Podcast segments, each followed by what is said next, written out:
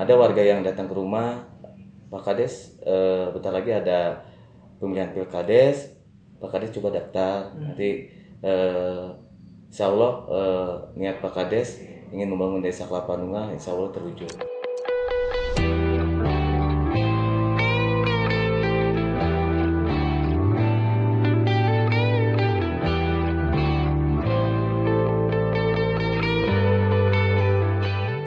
Kembali lagi di Hamid Talk.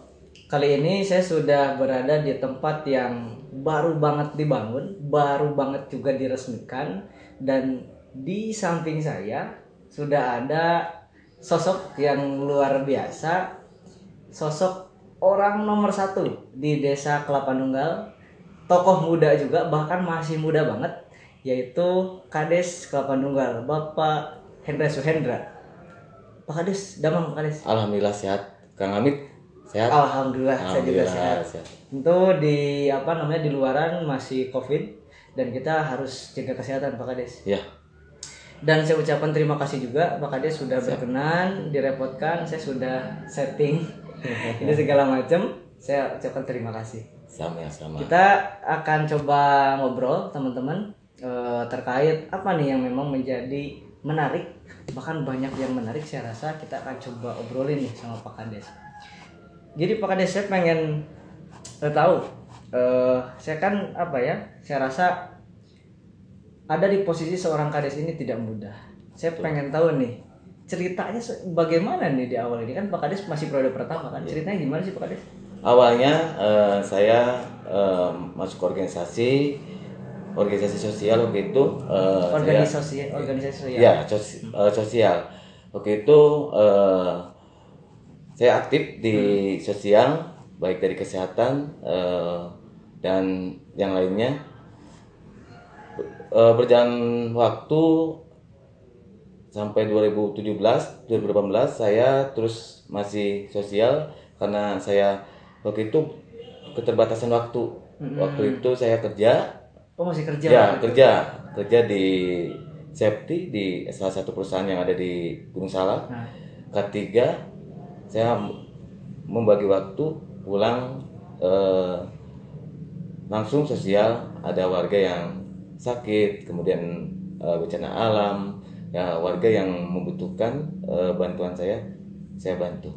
Oh itu sudah berlangsung kira-kira berarti eh, hampir 4 tahun lima tahunan loh. 4 tahun lima tahun Oh, lama sekali ya. ya Jadi itu yang memang menjadi katakanlah cerita awal nih Iya. sampai ada di fase hari ini.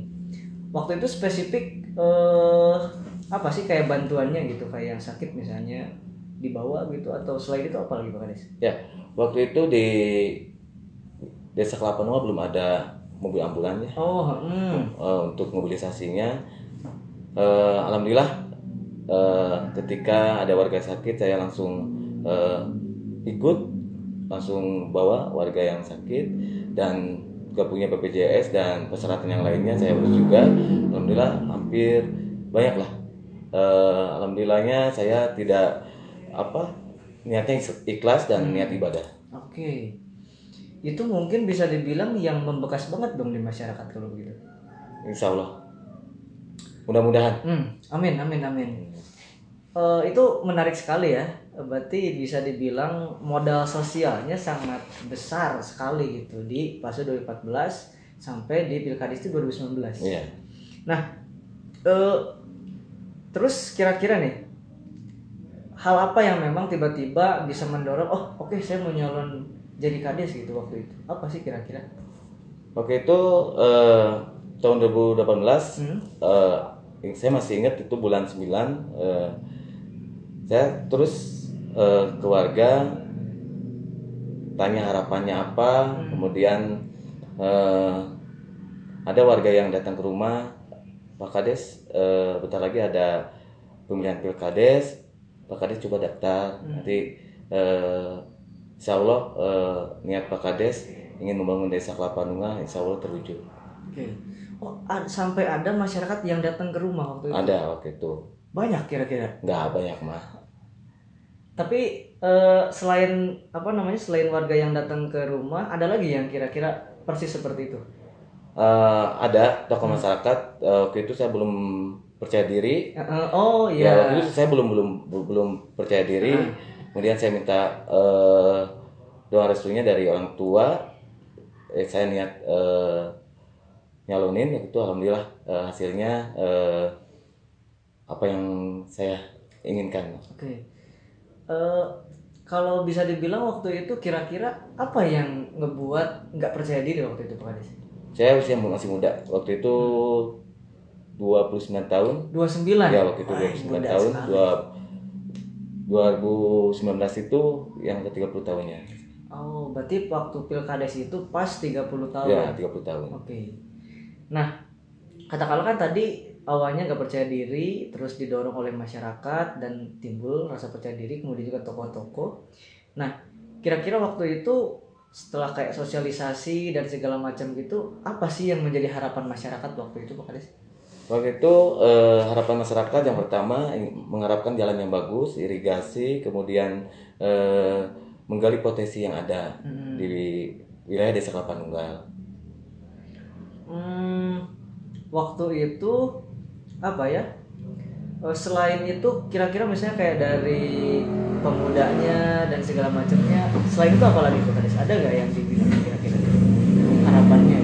Dari pemudanya ya harapannya ya yaitu menggali potensi yang ada di Potensi yang ada. ya di Desa Kelapa Nunggal kayak ke olahraganya, Hmm, kemudian pengen diaktifkan. Oke. Ter- eh, kemudian kan Kelapa Nunggal punya potensi eh, ekonomi pasar desa.